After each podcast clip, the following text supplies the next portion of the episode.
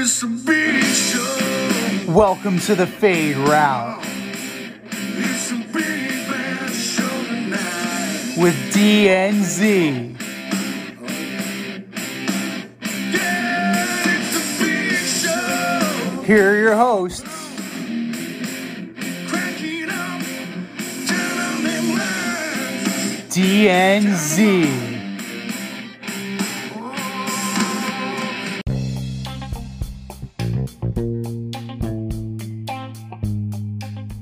This week's episode of the Fade Route with D and Z. I am D, and we got a great show for you tonight.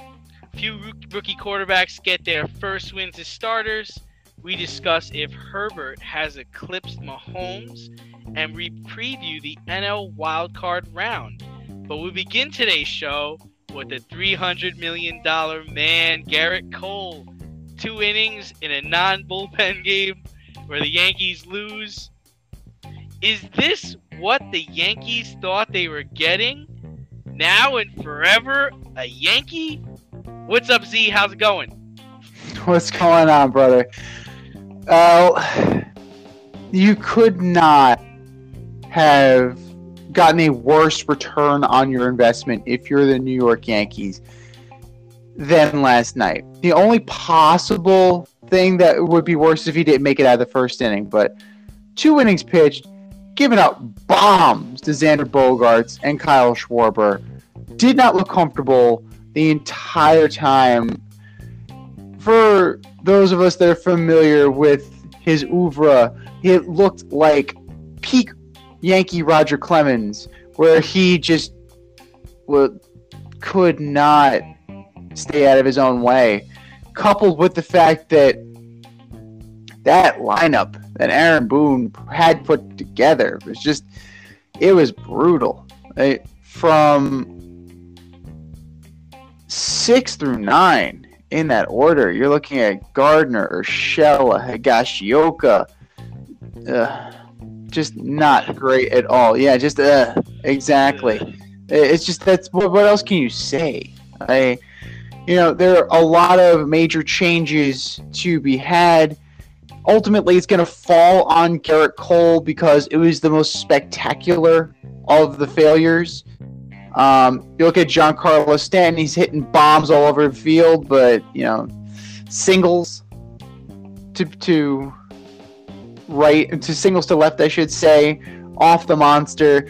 I was out with my girl yesterday. We are at the Rambling House. A little plug for you at the and that first inning, Stanton hits that bomb. Everybody's up, yeah, this is awesome. And then it hits off the wall. It hits right off the monster, and that air just came right out of the building. And even before Cole threw a pitch, like defeat was in the air. I mean, there's a bunch of things to touch on here, right? I mean, first of all, it's an odd lineup. I mean, his Very. four his four through nine hitters were one for 17 going into the last three innings. Uh, you have Rizzo, Judge, Stanton, Gallo, Torres. I mean, what are you playing MLB the Show? There's no there's no JD Martinez on the white. You know, he he he couldn't he didn't play yesterday. So you were already in position where okay, on paper we should win this game. The, the Red Sox weren't even supposed to be there. I mean, and you could tell, and you know, Buster only kind of reported this morning that you could tell in the first inning, Garrett Cole didn't have it. He's like, No. you, he, he had been to a, enough playoff games where you see Pedro Martinez, you see Eddie Pennant, you see Roger Clemens, you see Curt Schilling, and you're like, oh man, they're on tonight. They're going six, seven. You know, they're not going to be stopped. And Eovaldi wasn't throwing anything special. He's pounding, he's pounding fastballs in there, which is why Stanton uncorked pretty much three home runs. I mean, he, He was batting. I think he's batting 400 in Fenway Park this year. Something, some absurd number like that. Um, it's just like what what were you thinking? Like this was not the game to say, hey, let's try something new tonight. We're gonna shake things up. You mean like Deivi Garcia and then following up with J Happ? Yeah. yeah, yeah, you remember that? Yeah, like what? Like For- what were you? For the like, for the fans of the show, that's a callback. That is a major callback. so I mean, there's a couple of things that I was thinking is just like you know, in the past, right? If let's say El Duque was on the mound or Roger Clemens was on the mound, older Roger Clemens, not the, I mean, you know, younger Roger Clemens, and they didn't have it early, they'd figure it out. You figure out how to get people out. It's like, okay, I'm my, I'm spraying my fastball everywhere. I'm gonna breaking ball them to death, or I'm gonna throw my changeup. I'm gonna hit my spots. This guy Gerrit Cole has one game plan, and if he can't do it his way, it, it, it seems like it goes awry. I mean, I don't think Yankee fans are going to forget this or let him live this down. This is one of those. I mean, I think if I'm, I might be wrong, but I'm pretty sure that the Yankees have lost the last three playoff games to the Red Sox, or have been eliminated the last three times they played the Red Sox in the playoffs and that's just unacceptable for a Yankee fan. That's unex and a lot of people are trying to get on Phil Nevin for sending for sending Aaron Judge on the ball off the wall. It's like guys, hold up, stop a minute because number one, Phil Nevin's been aggressive all year. The Mhm. Yankees led the league or are tied in the league for 22 people thrown at at home plate. Okay, so stop that nonsense. Next thing was it's like okay, yeah, Joey Gallo's up next and God knows what's going to happen after that. So yeah, I'm sending Aaron. I'm sending Aaron Judge. It's going to take a perfect re- relay to get him out. Kiki Hernandez is the center fielder. Xander Bogaerts is. I'm I'm I'm to throw it. I'm to go. And you know what? We have enough talent on this team to get back in the game, even if this doesn't work out. So. Um, I'm, I'm with Phil Nevin on his call. Be aggressive. You're playing on the road. You're a better team. I, I'm with him on that one. all of all of the controversy regarding the the Aaron Judge send was because it was Aaron Judge because he's slow. Let's be real here. Like it's a it's an aggressive play. Nevin is aggressive, like you said. It- it's a perfect storm for a second guess. It definitely is a perfect storm for a second guess but that is not the only play that dictated the game. So I get that is the most high profile of the, the performances after Gerrit Cole shit the bed, but it's going to fall squarely. It's going to fall squarely on Mr. Cole because this is what they brought him in for. He was Right. supposed to be that guy. When you pay 300 and some million dollars, perfect example. The Yankees didn't sign to this contract, but Giancarlo Stanton's getting paid a boatload of money. He showed up tonight. He came to So he came to play. And kudos to Giancarlo Stanton. He showed up and he, he ex he exorcised some demons. Not only that, but look, I mean, Gerrit Cole's first the, the home run, the first home run he gave up was to Xander Bogaerts, Bogaerts. who hadn't yeah. who hadn't had an extra base hit in his last 11 games, was batting 167 or 168 in his last 10 games. Yeah. And you throw him a you throw him a hunky changeup like right over the middle of the plate, he laced it. His eyes lit up. That's the 50 problem. pitches, two innings. Come on, dude. Come Meatballs. on, he was throw he was throwing You got to figure it out.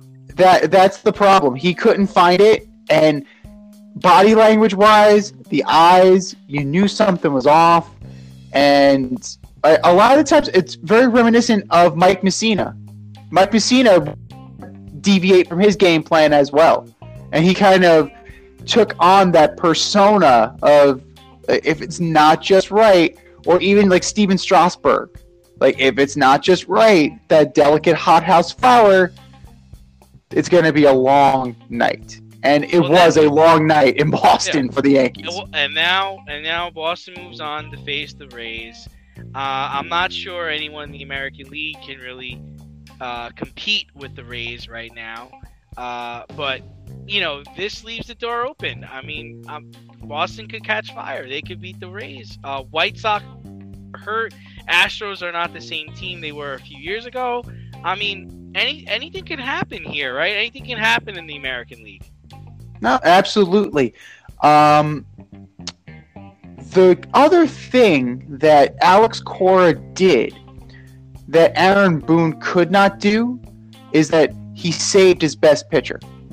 Right? Cole is the was the only choice, and we went over this. Let's give some credit to Nathan Eovaldi. He Yeah. stepped up big time, you know. That way he went he said, Skip, you can you can keep I got this. And Yeah. he he delivered the goods.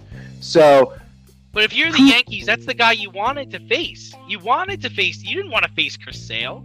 no, you didn't want to face Chris. Eovaldi. You want to face a fastball throwing Eovaldi. He didn't throw anything crazy last night. He just hit all his spots, and that's why Stanton was teeing off because like, yo, you can throw me fastballs. I'm gonna bomb you all day long. That's why Rizzo took him deep. He didn't. I mean, he, he wasn't wowing anybody. You know what he is, and he knows what he is, and he's like, all right, I'm just gonna go out there and do it. Like, but What he if was hitting his, but he was hitting his spots where Gerrit Cole was spraying Right. it. The other thing I want to say is, is He was know, aggressive about- in the strike zone. yeah, and how about Aaron Judge really being the Yankee leader? You know, I didn't realize, I didn't realize how much he was loved by his, the fans and teammates. They're gonna need to resign him, and they're gonna have to give him hmm. the captaincy when they do. You know, the Yankees got a lot of decisions to make this offseason. Uh, they got to figure out what they're gonna do with Gary Sanchez. They got to figure out is, is are we gonna keep Anthony Rizzo at first base? We Gleyber Torres has got to play second. That means we got to go get a shortstop. I like the kid Velasquez from Mars Park, but he, he can't really he can't really stay there. Ur- Urshela, he's gonna have to stay. So I don't know about that unless they have a universal DH. Stanton's not going anywhere, and I don't know if you really want to send Stanton anywhere, right? I mean, he he proved this year that listen, if you don't play me every day, I can I can last the whole season. And you know what? In the postseason in October, I'm built for this. I come to play. The Aaron Hicks situation is awful. Brett Gardner after the game thinking he's coming back. Are you high? Are you high? Like you you you barely belong in this league. Joey yeah, but you know had- what? But but here's the thing: the presence of Aaron Hicks gives Brett Gardner job security because you're not going to play. You're not going to play Aaron Judge 162 in center field. You can No. get by with Aaron Judge for like 30 games, Yeah. not 162. And then jo- Joey Gallo's got to stay. So, I mean, whatever. It's a shit show. But, you know, we move on to the National League Series Dodgers versus St. Louis. Um, Scherzer touched up already, surprisingly, but he's still dealing. Wainwright versus Scherzer. You know, who you got Who you got tonight? Who you got uh, in the wild card round? This is a fantastic game for a multiple of reasons, right? Multitude of reasons. You have the all-star at every position, Dodgers. They're throwing Max Scherzer out there, and you know it's going to be like the big glossy acquisition. Like basically, it's going to be what Cole should have been. And for the Cardinals, at this point in his career, Adam Wainwright is no longer the superstar. Adam Wainwright is kind of the journeyman, veteran presence that's there to guide the ship, to kind of be the rudder. But this is going to be a fantastic game tonight. It's already one nothing St. Louis. You can't help but feel like that little bit of momentum is going to be on St. Louis's side, but it's hard to it's hard logically to think that the embarrassment of riches the Dodgers have won't win out in the end. It's very difficult, especially coming off of last night's game where we were going back and forth. Right? What did I say? Like I said, the Yankees are going to win, even though Cole was going to have a 13 11, I think. I, I called 13 11. I was way off. but- score. I'm looking, well, you know, I was expecting Cole to be done a little bit deeper into the game, but Tuck giving up five runs. I was off by a little bit. But compared to the Dodgers,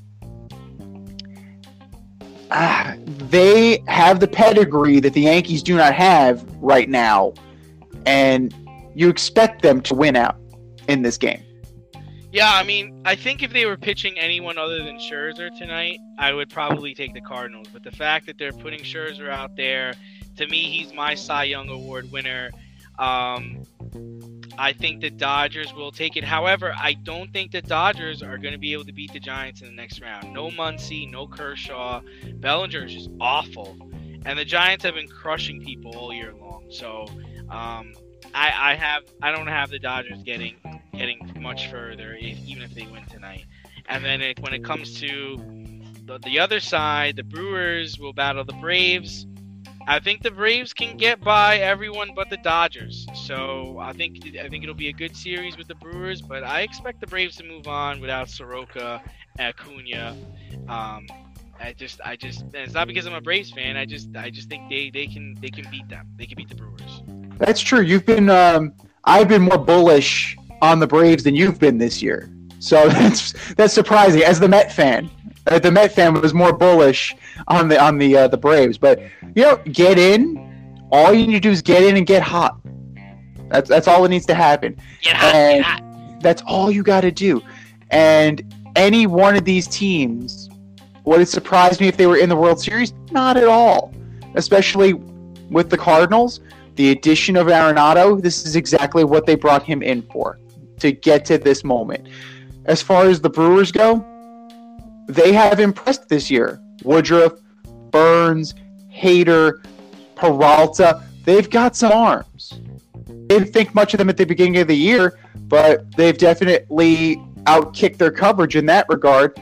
Could they ride those arms to the World Series? Possibly. Could you know anything is possible?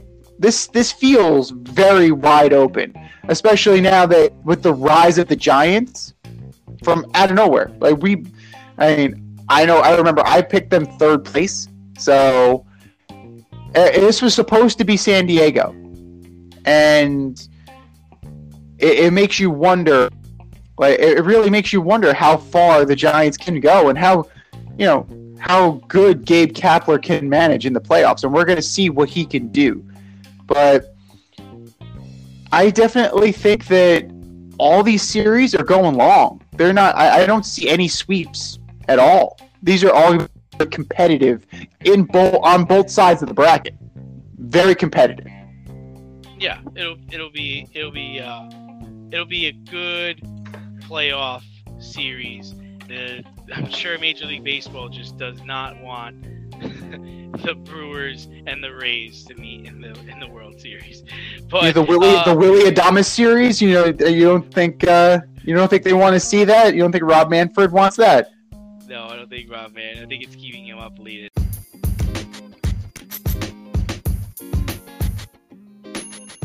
Your favorite podcast has its own merch line now. Go to teespring.com, type the Fade Store into the search bar, and have access to our sweatshirts, t shirts, long sleeve shirts, tank tops, and much more on the way. That's teespring.com. Type in the Fade Store at the search bar and show your boys some love. Rep the Fade Route brand only at the Fade Store, only on teespring.com. But another competitive uh, game that happened over the weekend it was Brady's return home, his homecoming. Uh, the Patriots uh, barely edge. Uh, oh, actually, the Patriots lost to the Buccaneers and Tom Brady. And after the game, Belichick and Brady talked for 20 minutes, Belichick walked himself over to the Tampa Bay locker room. He arranged a meeting with Brady where they spoke for 20 minutes. You know, wh- what did you think of the game? What do you think Belichick and Brady shared uh, post game? Well, overall, I thought is exactly. It felt like every New England Patriots game, but on both sides. So Matthew Judon was all over the field, making great defensive plays, and Mac Jones more than held his own against Tom Brady. But if you look at the numbers, Mac Jones actually threw for more yards, had more touchdowns, threw for more picks, but you could argue that he did outplay Tom Brady statistically. but typical in typical vintage New England Patriot fashion, it came down to field goal at the end of the game. And in this in the rain. Exactly. But this in this case, the worm turned and the the kick missed, unfortunately. But that's that's the game that you were hoping for when you circled the the game on the schedule. As far as what they were talking about, I got I can't help but think that these two guys are savvy enough that they were playing this up. Like they they've the hatchet has long since been buried, and they get that this is you know just a little bit of media hype. You're just going to throw a little bit more, you know, uh, just going to put a little more eyeballs, a little more juice on this thing. And it wouldn't surprise me if they just sat back and, you know, cracked open an avocado tequila and started laughing at, for 20 minutes straight about how they duped everybody into thinking that they actually hate each other. Don't think they really hate. I don't think you know. I don't think anybody There's really no- hate each other. But No. uh, as far as Way overblown. Way I, th- I, overblown. I, I thought the game was good. I mean, we talked, and I really thought that it was gonna be a blowout. I don't know if weather or emotions played into it at all, but it was a close and compelling game the whole way through. I think the the conversation after the game probably started off talking about family and his his you know and Tom adapting to Tampa, and then I think they discussed camp and then I think they, they discussed the new offense and the defense, and I think Brady was honest with Bill with what he saw in his guys. You know, I don't think Bill said anything like he missed Brady or that he No. apologized for everything or anything like that. I do think they discussed the game plan. They're football guys, they're X's and O's guys. I think they talked about Mac Jones, and I thought Mac Jones played really well. He put his team in position to win. Um, AB and Evans came to play and played well, and I think the Pat the Pats have been finding out every week that they got the right guy at quarterback and that they can compete. I mean, he's just gonna keep getting better. He he managed the game very well. He was very Brady-esque, Brady 2.0, or you know Brady from you know 2002 to 2003. But I I think they're in a good position. They absolutely are compared to some of the other rookie quarterbacks we've seen out there and what we saw last year from Cam Newton compared to what we're seeing from Mac Jones now. Light years. There's a light years worth of difference. And this is the reason why we both thought that this was a huge get by the Patriots and a huge mistake that the other teams made letting Mac Jones get that far to them. He's an apt pupil, and you put him with a mastermind like Josh McDaniels, and you're setting up the next dynasty of the Patriots from here on in. So Yeah. it's one of those things that I'm sure that Brady, you know, Brady definitely felt some resentment. There, there's no doubt in my mind. You're going to tell me that, you know, they've been trying to replace him for years, just like everybody else in the the uh, New England machine. It's that kind of system where no one is bigger than the team. And at some better- point- he, he he's just in a better situation. That's why I don't really think he really cares about it. It's like whatever. Like I'm throwing to like four stud receivers, and I got my favorite tight end, and Cameron Brate's really well too. Like I don't care. Like I really believe that he's not he's not of the mindset of where he's upset or he's disgruntled or anything like that. No, he's results oriented, but also your job is to sell tickets, right? Your job is to to sell this stuff to juice the rivalry. Otherwise, you're not going to tune in, right? So, is there an element of that to this? I firmly believe that there is because that little extra bit of juice is going to get those casuals to watch, and then maybe just maybe they may have something going. But as far as you know, as far as what went on after the game, like just kudos and yeah, on to Cincinnati. You know, you know how Bill Belichick is at the end of the day. It's just like they, it wouldn't surprise me if they broken down film together, like you said. Are you in need of air care maintenance or service? I have the company for you. Air Care Technicians. They service the Westchester and Northern Bronx area and can help you with all your heating and cooling, maintenance, and service needs. Just give them a call at 914 315 1547. Again, that's 914 315 1547. Or shoot them an email at aircaretechnicians at gmail.com. These guys are the real deal as they are veteran owned, licensed, and insured. Make sure to tell them that D&Z sent you. In the rest of the league, we had uh, rookie quarterbacks picking up their first wins as starters. Uh, Fields and Wilson. Uh, the Bears won their game. The New York Jets surprisingly beat the Tennessee Titans. Oh my God. Uh, is this more to come, or is this the small peak before the valley of the rest of the season for these two guys? Now, to be fair to the Titans, they were down their top two receivers. So let's, you know, let, us be real about that.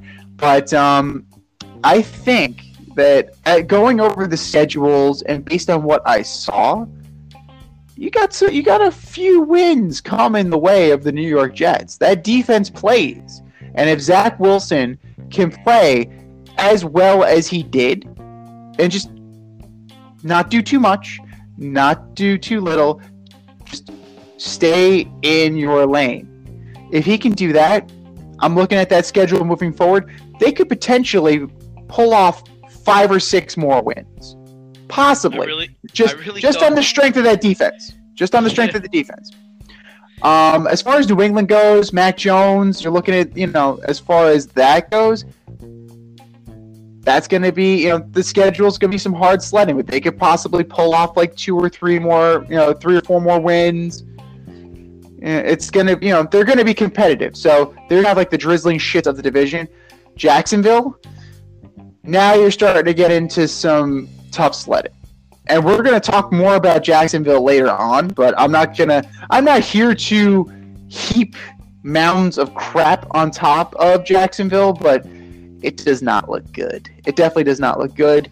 And that leaves us lastly with the the new QB1 in Chicago with Mr. Fields. He's got some tough sledding. Like I'm looking at these like two to me, I see two sure things on that schedule. The rest competitive, either competitive losses, competitive wins, or outright blowouts and stinkers. Yeah, I mean, uh, I really thought the Bears were going to lose to the Lions this weekend. I thought Matt Nagy was going to get fired. Um, but uh, I found I found out that he- Matt Nagy turned over play calling duties to Bill Lazor. So Laser. the Bears won because Matt Nagy fired himself again. Ag- So Again. so kudos to him for that. Then he talks. Then at the end of the game, they, during the press conference, he takes all the credit for the win. Like, dude, this guy is such a clown. I actually think the uh, the Bears showed over the weekend that they could win despite him. In spite of him, they win games. The Jets beat a bad Titans team. They also have a chance to beat a bad Falcons team in London this weekend because they're returning that European series for God knows what reason. We're really So- sending the best and the brightest, man. You got this weekend, you're looking at Falcons, Jets, and the week after that, you're looking at Jaguars, Dolphins. Oh, I'm really sorry, London. I'm sorry. They're, they're really piquing the interest over there. Oh yeah, we really want to see this every weekend. so this was a this was a peak um, this was a peak amongst more valleys to come for sure. But um, you know, at least they're not gonna go. At least the Jets aren't gonna go winless. That's all I'll say there. That's true. And you know what? They played them tough. They, they you, you got to give some Stop. credit to the defense, man. Hey, they play. They did. Stop. They did. Stop. They did. Derrick Henry still had over 124 yards rushing. He was still a man with children around him. Even so, they still managed to squeak out the win. They went to That- overtime. The team Yeah. didn't even have their two best receivers, and they went to overtime. That is a more. Of, it should have been a layup for the Titans. It should have been. Even with their, the, um, even without Julio Jones, even without AJ Brown, They still had Mr. Henry. They still had King Henry. The Titans. Run the rock. man, Run the fucking rock. Run the rock. I'm starting to sell them like crazy, man. I, I am done with the Titans. I mean, after That defense, man. I thought Bud Dupree was going to be the answer. Their defense can't play. stop he a fuck. I Yeah, he was hurt. I know they can't stop a fucking nosebleed. They can't. And then Randy Bullock, Randy Bullock. There's a reason why you get passed around the league, man. It, it, I was texting back and forth with my girl too because we were watching it. I'm like, he's not. He's not automatic. He's not automatic. Don't d- Push just it. watch. It. Just watch, and then boom, pushed it. And Just like I called that one. Like if I put money on it, he would have made it. So talk about some more success stories. Uh, Justin Herbert goes two and zero versus the AFC West. He looked like a bright shining light in his game against the Las Vegas Raiders on Monday Night Football. Has Herbert surpassed Mahomes as the next big time quarterback? Let's take a second here and just kind of slow the roll just a little bit. Just a little bit. Justin Herbert still has only been in 19 career games, right? Him and send him to Canton. He's still 9 and 10 career as a starter. Okay? Let's just relax.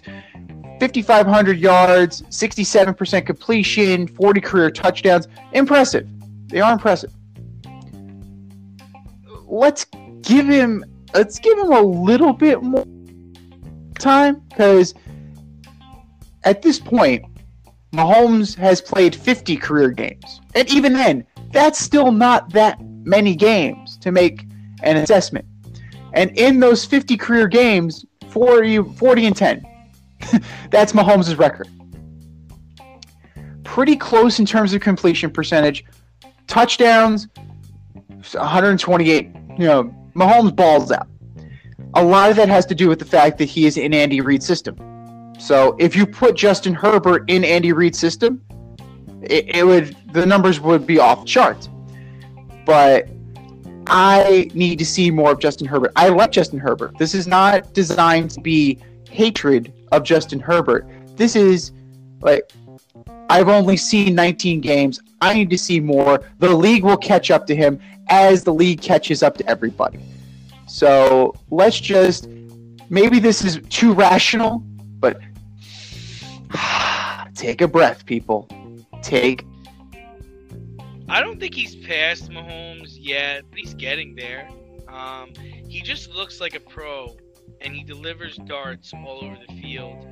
Um, he's got he runs a sophisticated offense, tall kid. I bet the Dolphins wish they had him over Tua. Um, three touchdowns in the first half, zero, and you know, three no no interceptions, no fumbles. This is like the worst nightmare because the Chiefs now have a lot of ground to make up, right? Because now Yeah. Chargers three and one, Vegas three and one, Broncos three and one, Chiefs sitting there, I believe, at two and two. Um, There's a little bit of fool's gold there, though. If you're looking at the Raiders and you're looking at the Broncos, there is a little bit of element of fool's gold there because the first real, I mean, the Raiders tried to a little bit because they they beat some teams that had winning records last year. But if you look at the Broncos, it's the first real test they got, and they got, you know, and they lost. So we just got to keep an eye on like how how heavily we are rating these teams for sure. Yeah, and then on the other side of the field, you got Derek Carr, who was he's leading the league in passing yards, and uh, kind of fell apart in this game. I mean, they really never had a feel. They couldn't get their run game going, and you know they got Jacobs back, and he, he I don't know, he couldn't really get anything going. He Ruggs drew a pass interference down the field, but they really couldn't get a connection with any receiver. So you got Carr, Derek Carr, and Baker Mayfield are both looking for contract extensions. You know, who who would you extend? How do you think this plays out? I just can't get the quotes from Joey Bosa out of my mind. just about Derek Carr that Just you know honest. oh, I know uh, and this is the thing I we we used to get candid quotes, right? Before cliches ruled the day, and you don't want to give your opponent bulletin board material. But for Joey Bosa to be so honest of Dave, of uh, Derek Carr that he would just turtle up, and as soon as you hit him in the mouth, he's going to get shook. Right? That gives you a little bit of pause. Yes, he is leading the league in passing yards.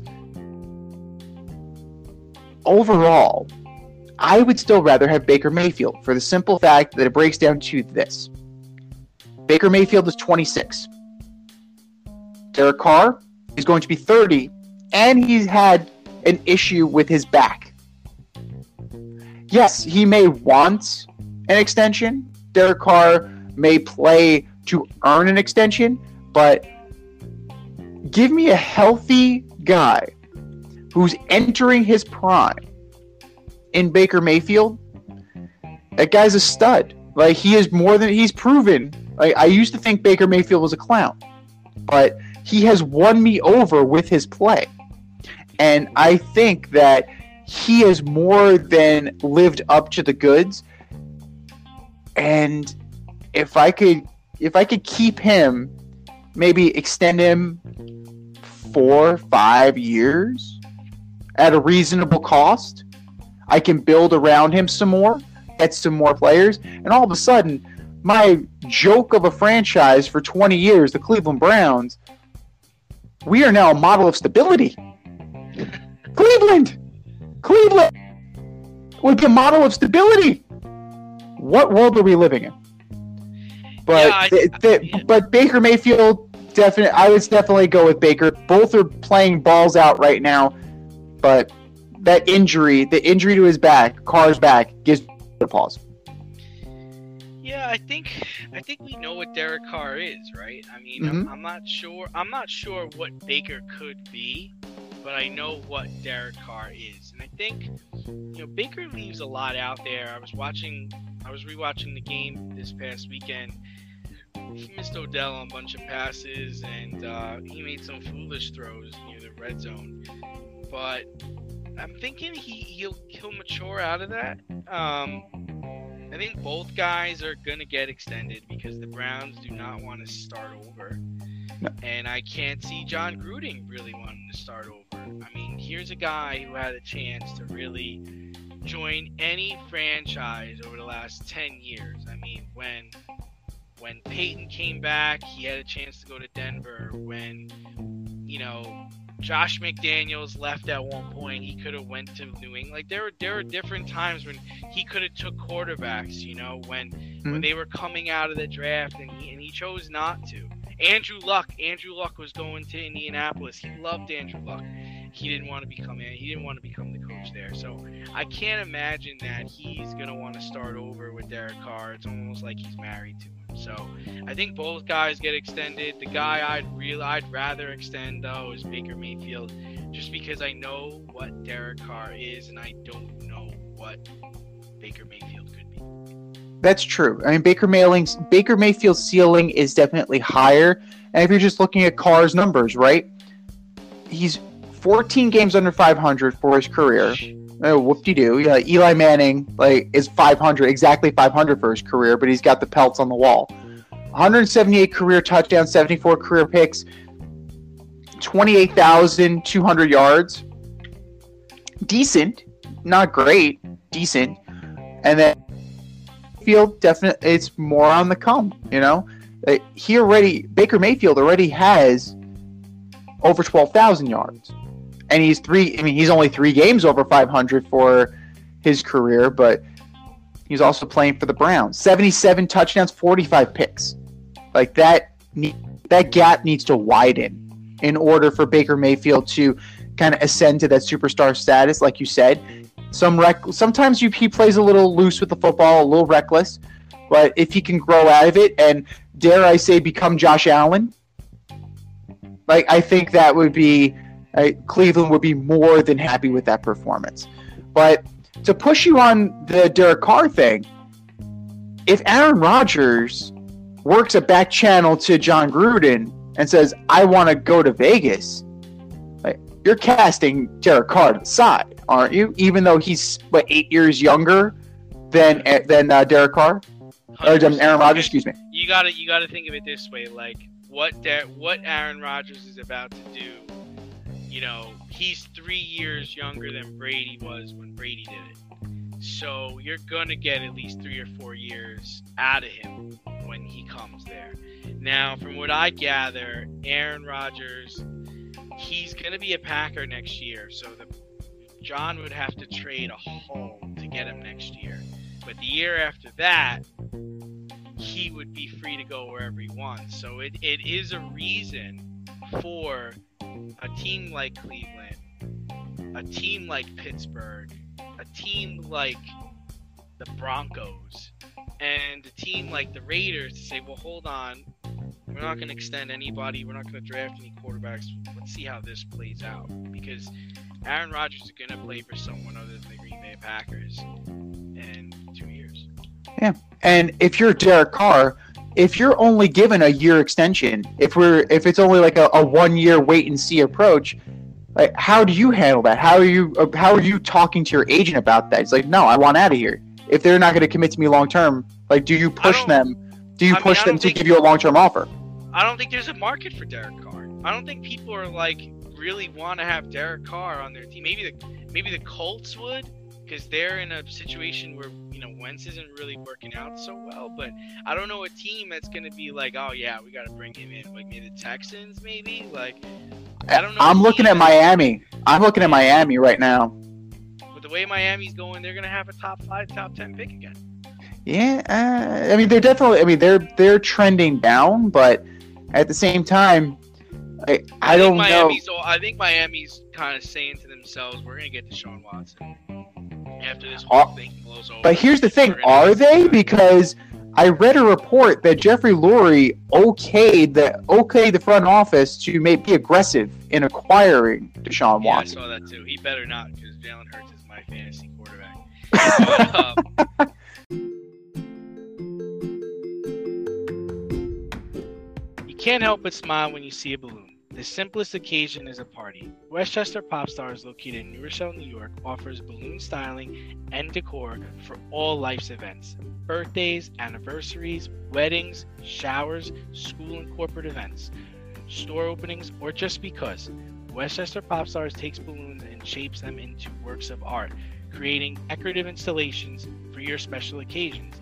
No event is too big or too small, and their custom personalization service is top notch. Westchester Pop Stars is a private studio, quickly expanding. In person consultation is by appointment only.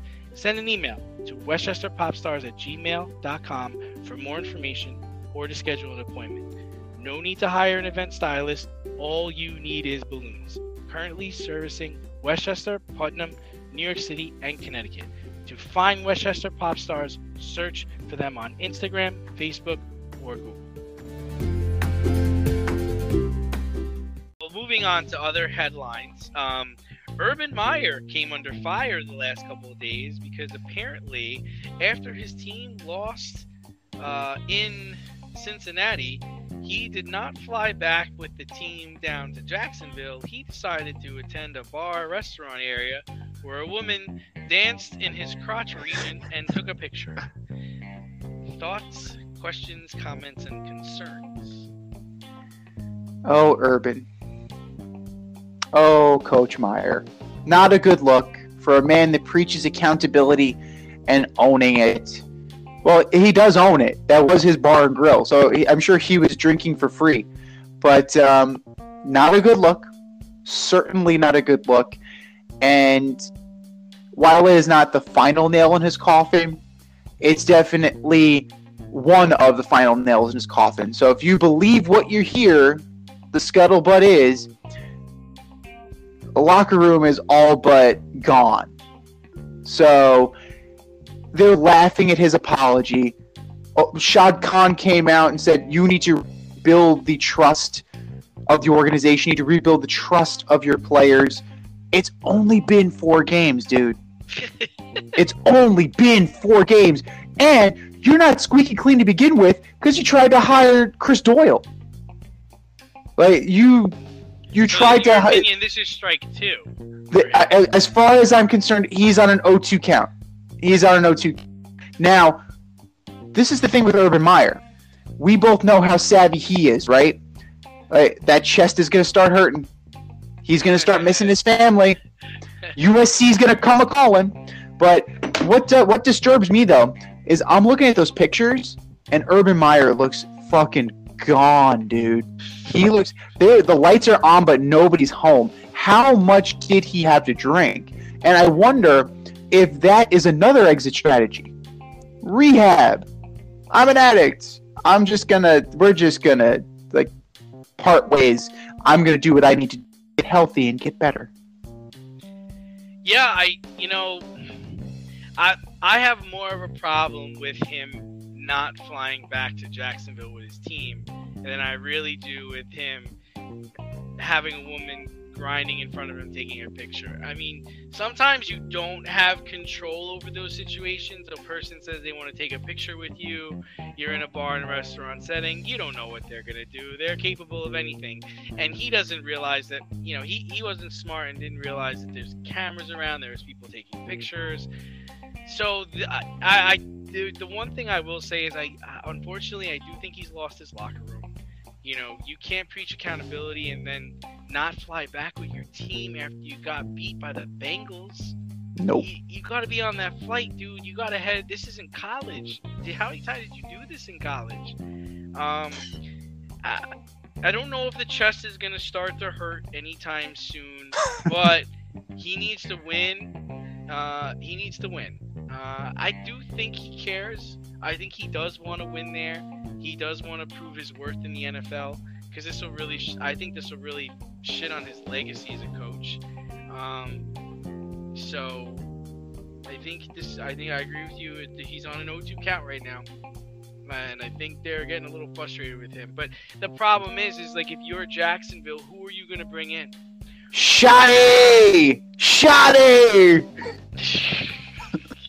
It's already there, man. The next head coach is right there. Brian Schottenheimer. Come on, baby. Come on. Come on, baby. uh, so that's the problem. It's like, I, who do you bring in? Who who's gonna who's gonna help Trevor Lawrence be a quarterback? Like that was the whole point of bringing him there, is because you know he could do that. So tough situation, but Very, but Um, let's think about that for a second. Like you're talking about developing quarterbacks. Like, Urban Meyer's track record in college. Who was his best quarterback? Alex Smith. well, no, he coached Tim Tebow, didn't he? He did, but I mean, if you're looking at Tim Tebow compared to you know an actual functional quarterback, like college Tim Tebow and pro Tim Tebow are two different guys. I would say I would argue that Alex Smith was probably the best of the bunch, and that was what 20 years ago. Sounds 15 good years ago? for next week. Uh, yeah, I mean, I, yeah, I would, I would, I would go with Tim Tebow. I mean, I understand what happened in the pros, but he was mismanaged in the pros, and he did well when he did play. I mean, he, people didn't want to, you know, we're gonna talk about this actually in a, in a segment later on, but people didn't want to coach him to his strengths. They wanted to run their system and run their scheme, and, and he really doesn't fit in like that. But Yeah. And as far as Ohio State quarterbacks, like eh, you know, like Cardale Jones. Cardale Jones, and he had Braxton Miller too, right? That was another one Yeah. of the guys. Yeah. alright. He. He had uh, what Uh, JT Barrett. Like, nothing to write home about. No, He's all right. Yeah. All right, yeah. all right, all right.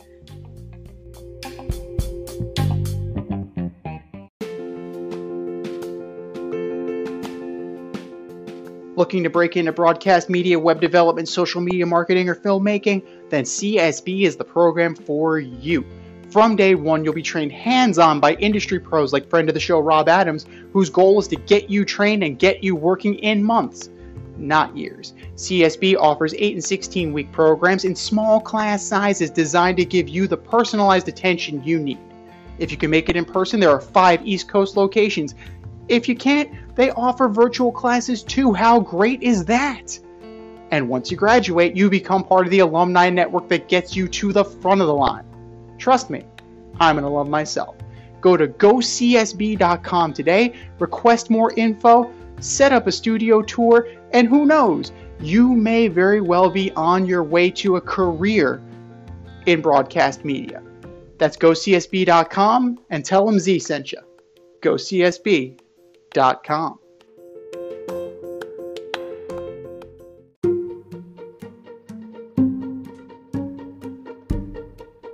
The Fade Store presents the Alleged Superstar of the Week Award.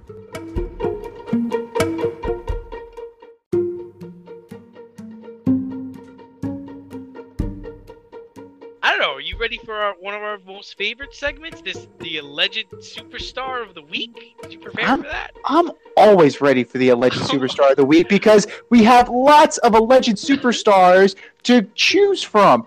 And guys, remember, we're only giving you some options. There's always the honorable mention that you can put on the Twitter poll. So once we're done here, that Twitter poll is going up. Twitter is Fade Route DNZ. Vote early, vote often, and you can name the alleged superstar of the week. And are you ready? Do you know who last week's alleged superstar of the week was, D?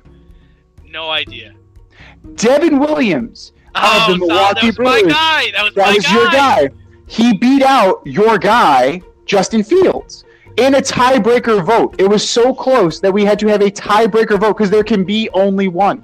Like Highlander, there can be only one. so joining, so joining the illustrious Aaron Rodgers and Matt Ryan is Devin Williams of the Milwaukee Brewers. And who will it be this week? Who are your nominees, D? All right, so my first nominee is Matt Nagy. Fired himself as offensive coordinator, let the Again. Lazor call the plays, and then tried to take all the credit. Matt Again. Nagy, you are a special, alleged superstar. Number two, Gerrit Cole. Two innings, three runs, three strikeouts, four hits, and over $300 million. Gerrit Cole, you are one of my alleged superstars of the week. And last, but certainly not least, Urban Meyer doesn't fly home with his team, gets a photo taken at a bar restaurant with a random woman dancing in his lap after a team loss. Urban Meyer, you are my alleged superstar of the week.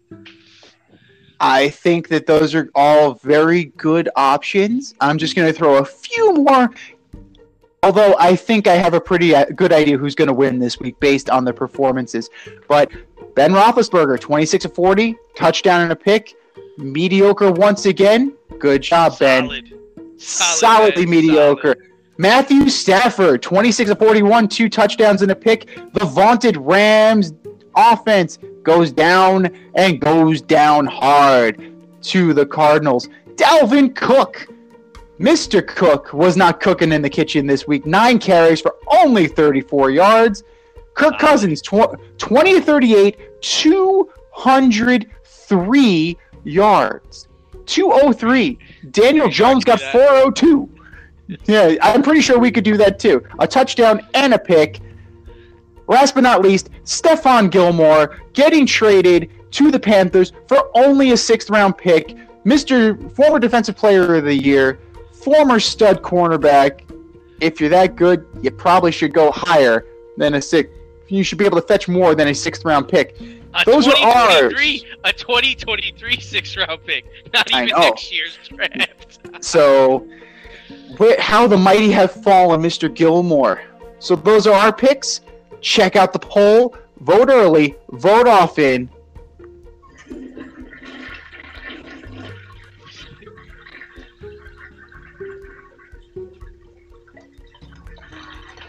Hmm? Do better, boys and girls. Do better.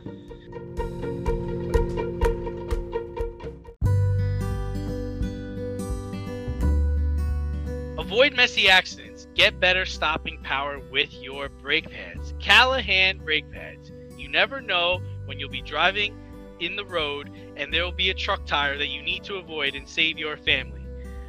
Callahan Auto. We really care about what's under your hood.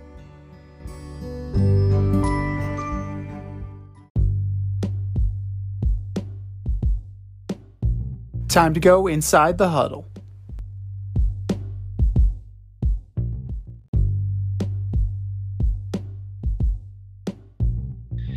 All right, we're introducing a new segment this week. It's called Inside the Huddle, where we're going to debate a topic. We're going to get up on our soapbox, talk a little bit, and uh, we'd love to hear what you have to say about it. So, the topic this week is Are offensive and defensive coordinators becoming obsolete? This question comes up because there are just no good coordinators mm. out there anymore. Sure, you have your Gus Bradleys, your Vance Josephs, your Josh McDaniels, and your Joe Lombardis, but outside of a handful of guys, most coordinators have schemes that can only be executed by certain talent and certain players. Matt LaFleur was one of the OCs in LA and has had success with the Packers, but they have Aaron Rodgers. They have Adam Jones. They got Davante Adams. Vic Fangio was a good D coordinator in Chicago with Khalil Mack and company, but that success is not really translated to the Broncos. Can coordinators really put their imprint on teams? Defense requires discipline, but players today, they don't want to hear any of this crap. They don't want to be disciplined. They don't want to be told what to do. They don't want to be yelled and screamed at. Offense requires less discipline. Well, well, offense requires discipline too, but offense can make up for their lack of discipline with skill, where defensive can't. So, what say you on the offense and defensive coordinators becoming obsolete in the NFL today? Well, besides the fact that your head coaches now are starting to kind of take reins like the Matt Nagy's of the world. They have they have to have plays physically removed from their hands with the jaws of life because they cannot differentiate themselves. Like perfect example, Rex Ryan. Rex Ryan, great defensive coordinator. Moved to the head coaching position, still was the defensive coordinator. You need to be able to delegate. As a head coach, you're the CEO. This is why Don Harbaugh is so effective because he can effectively delegate to his lieutenants. That is what works for him. Now, the way the coaching structures and org charts are constructed, that becomes problematic because you're not looking at one central coordinator. Now you're doing passing game coordinator and running game coordinator and defensive back coach and linebackers. And while it is important to have a differentiated skill position coach to teach these guys how to run the offense, to run the defense, to coach them up, you do need some semblance of leadership at the top. And it gets a little bit too alphabet soupy. It definitely it's becoming obsolete because you're diluting your coaching staff with more and more people. So if I'm the head coach, if I'm Matt Nagy, like I have to consult Lazor. Well, I should Fire consult laser. I, I get he's got to fire the laser. He's got to deploy the laser. I mean, come on. Like he's the only laser's the key to victory. You got to fire the laser, but you have to consult laser. You have to consult the passing game coordinator. You have to consult the running game coordinator, and then you four then have to. That's too many cooks in the kitchen. The it's becoming passe to have one centralized voice, but at the same time, you need to have a streamlined approach to this to where it becomes a fluid offense or a fluid defense. There's there needs to be some accountability. There needs to be some person that is going to be the point and for it. And the head coach cannot be the head cannot be the offensive guru. But you're going to need to take that step away. But there's just too many things going on right now. So I think it's something that should continue and you should have more emphasis more so than breaking it down to such minute details and quality control coaches and all of these things just leave it to one guy and figure out just figure it out because Are but do you think players are going to allow for that special kind of coaching? Because really, it requires discipline and respect. I mean, we see two coaches in the NFL right now, in Urban Meyer and Matt Nagy. I don't think their I don't think their locker room respects them. I mean, I don't know what's going on in Jacksonville, but I'm sure Trevor Lawrence by this time is looking at Mike uh, Brian Schottenheimer and be like, "What did he just tell me to do? Where's he going to throw the ball? Chenault? We're- We're oh and what? We're, why am I gonna listen to you? I'm gonna text Dabo. Like Dabo's gonna text me the plays.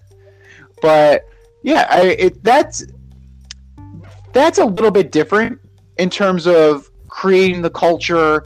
Like the head coach definitely speaks to something greater, team culture, things like that. We, if you go all the way back to Tom Coughlin, right? Tom Coughlin almost lost his locker room. He needed to have a little bit of olive branch with the veterans. And to, from what I understand, Urban Meyer at least tried that or paid lip service to it. But ultimately, you do need to get buy in from your players. And I don't know if having 87 coaches on your coaching staff is the way to do it. I'm not sure. I mean, because then you have, you know, Joe Blow, who's the specific quality control coach for your position, saying one thing, and then you have the offensive coordinator saying something else, and then you have the head coach saying something else, and it's too many mixed messages, and you can definitely, you know, you can definitely lose the room with too much noise. Also, you need to trust people's they want to move up the ladder. Like maybe like that's how Adam Gase rose to prominence. That's how Adam Gase rose to power. Is th- is that what we want to do? Is that what we really want to talk about again? But I think the Urban Meyer Matt Nagy thing. Matt, Matt Nagy's just incompetent. Like he got a job. He never called plays. I don't understand. I don't understand how he got the job. This But- is the but- guy who said that the quarter, the starting quarterback, will be a game time decision on Sunday. I mean, how do you walk into the quarterback room after hearing, after saying something like that? Like, how does Andy Dalton just uh, look at it, look down at the floor, and be like, "Oh my gosh, I played for Cincinnati, but this is far worse, far worse." I, honest to God, I, I don't know. But the only time, the only way uh, is some puncturing lungs over there, like the Chargers last year. Is Nick Foles is like, "Get me out of here! I will play for anyone right now." t- send me back to Jackson. We'll go do that in a heartbeat.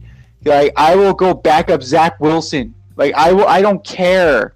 Like just please, please. But I, I yeah, offensive and defensive coordinators are becoming passe because head coaches usurp all the power of that position and just trying to minimize it, and everybody else is diluted underneath it if you keep to a proper org chart and power structure, I think that kind of solves a lot of these problems because you'll have a uniformity of voice. Be like, guys would be a little bit more willing to accept that coaching because then you wouldn't have an Urban Meyer type situation where he's like, he's telling you to do one thing and then he's doing whatever the hell. So, I, I think it's gone. It's gone a little crazy, and definitely needs to be streamlined a little bit more.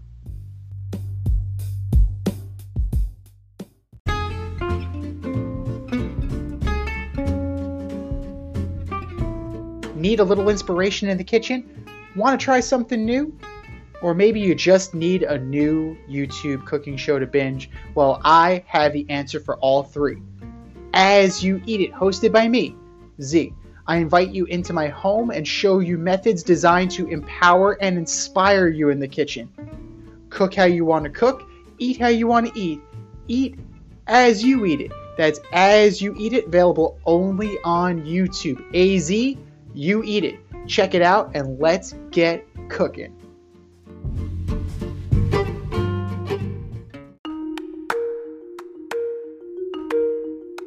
Let's run the option and give you our picks for the week.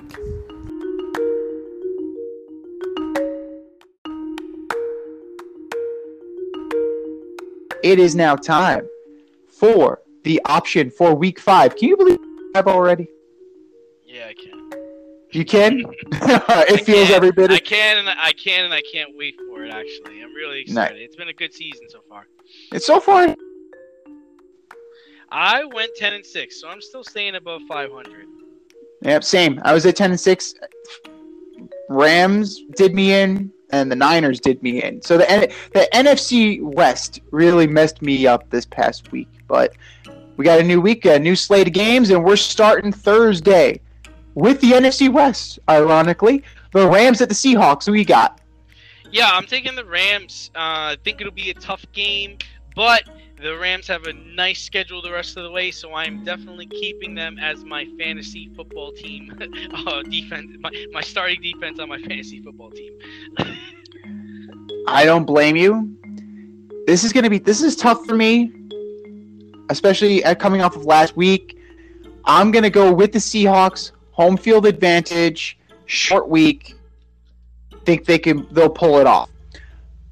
Sunday, Sunday, Sunday. Sunday morning.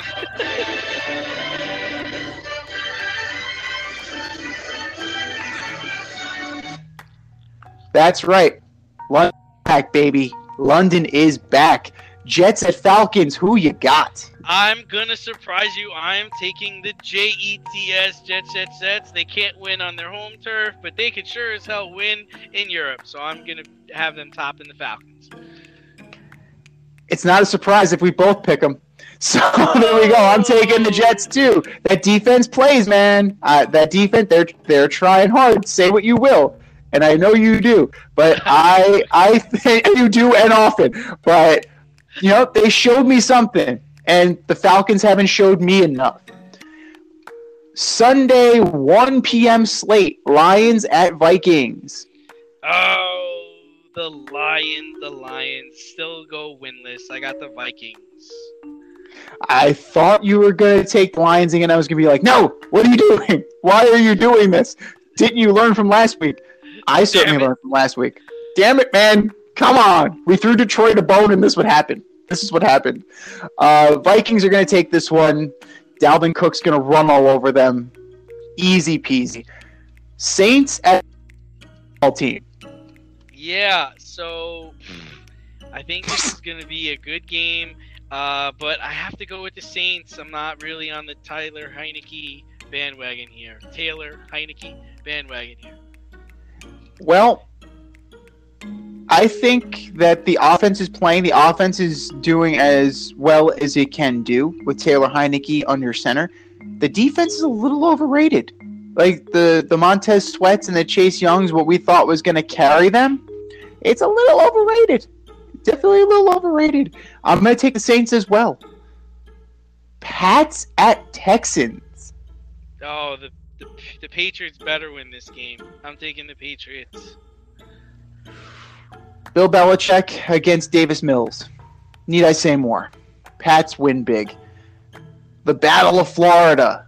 Dolphins at Bucks. This seems like a perfect trap game, right? Um, uh, uh, gonna go with the Bucks, even though Tom does not play well in Miami. I'm gonna take the Bucks too. Um, Fournette's gonna have a day, and Brady's gonna connect for a couple touchdowns with Antonio Brown. Dolphins are Bucks big. right now. Yeah, Dolphins are swirling. Dolphins are definitely swirling, and I don't think uh, I don't think Tua coming back is going to help them at all. Packers at Uh, Packers. Uh, I think it's a close one. this is tough. This is, I mean, at the beginning of the year when we were doing our picks for division, if you could tell me that the pa- that the Bengals were going to be three and one, I would have told you you're full of shit. So, that being said, Aaron Rodgers lights up the sky, and the the Packers are going to trounce the Bengals. Broncos at Steelers. I'm taking the Steelers mainly because the Broncos are really banged up. Uh, Teddy Bridgewater might not be able to play. Uh, Melvin Gordon's hurt, so I'm taking the Steelers. I'm gonna go with the Broncos, riding the defense a little bit. Drew Lock, you just got to do just enough not to lose. Eagles at Panthers. Eagles at the Panthers. Um, going with the Panthers. This is a pretty easy one. The Eagles are trash. The Panthers are not. like plain and simple. Sam Darnold, unleash the beast, man. Good Sam for you. Darnold, Sam Darnold is one, two, three, four, five. He's top six in passing yards this year. Trivia question for you: Who leads the NFL in rushing touchdowns? Gee, I don't even know. Sam, Darnold. Sam Darnold. Yes. So all you needed to do was get rid of Adam Gase, and this all would have gone. This would have solved itself. That's all I'm saying. Titans at Jags. Jags get their first win, and Urban Meyer Oh! lap dance afterwards. Jaguars Upset win. alert. Titans are Upset awful. alert. Titans are awful. Titans are awful, but they're better than the Jaguars. So I'm just I'm gonna roll with the Titans, and Henry Lap has dances a for everybody. lap dances for everybody and Waffle House afterwards. 405. We are in afternoon slate, boys and girls. Browns at Chargers. This is a big one. Uh, Chargers. Chargers. Another uh, a close game and a good game. And just a little bit of breaking news: Justin Turner just went yard to tie the game, one-one in the bottom of the fourth inning. I'm gonna go with the Browns, but in a close one. I'm thinking three points, but this is gonna be the game of the week. Bears at Raiders. Ah, the Raiders get back on track. Uh, just think uh, it's a little too early for Mr. Fields. Over under one net yard. Over. More yards than Oh, sacks. oh, well, well, who's calling the plays? Is it Bill Lazor? Bill Lazor's calling the plays. Over. Over under, he fires the laser. Oh God! Uh, the Raiders have to have this one. They can't lose to the Bears. They can't. The Raiders have to have this one. Niners at Cardinals. Cards. Uh, Jimmy G's hurt. He's probably gonna try and play and get hurt again. Cards. The Trey Lance era begins this week, but that doesn't mean anything because the Cardinals are rolling right now. Unstoppable, the last unbeaten team in the NFL. If you had the Cardinals, don't lie to me. Ugh. Giants at Cowboys. Giants, man. I think they go into Jerry's world and win. They always do. Pick This up is- Daniel Jones on your fantasy team this week, boys and girls. He's number seven in the league in passing. Oh my. Okay. Well, for me, Saquon Barkley finally showed up. The real Saquon Barkley showed up last week. So that's something to be said. Ezekiel Elliott's hurt. He may not play, but they still have Tony Pollard, and that plays pretty well. I'm going to take the Cowboys. My heart is with the Giants. My head is with the Cowboys. And I'm hoping this is a little bit of Maloika. I'm, hopefully, hopefully, I'm putting that kiss of death right on the Blue Star. Your Sunday night special, Bills at Chiefs. Uh, Bills. I have the Bills winning. I, I mean, they almost beat them last time there. So Bills. Bills are pitching shutouts, man. Like that that defense is rolling. I think it's like 118 to 21 Yeah. in the last 3 games. So it's going to be closer just because, you know, you're not facing sorry ass teams, you're facing the Chiefs. But I like the Bills here too. I, I think that it's going to be a shootout and the Bills come out on top. I got a lot of players in that game too. I got Zach Moss. I got Tyreek Hill. I got Travis Kelce. Let's go. who's a bigger winner than you? Like, who's a bigger winner than you in that scenario? And Monday night, ugh, Monday night, Colts at Ravens. This is a huge disappointment game. Is based on what the Colts were supposed to be. Ravens, that defense is playing well despite all the injuries. And I think it's a close game though, because the Colts do play defense. Colts do play defense, but Jacob Eason is finishing that game. I'm just saying. I'm taking the Ravens, and it's not close. All right, this has been the Fade Route with D and Z. Thanks for tuning in tonight. Catch our podcast Wednesday nights on Anchor, Spotify, wherever you listen to your podcasts. Until next time, stay faded, everyone. We'll talk to you next week.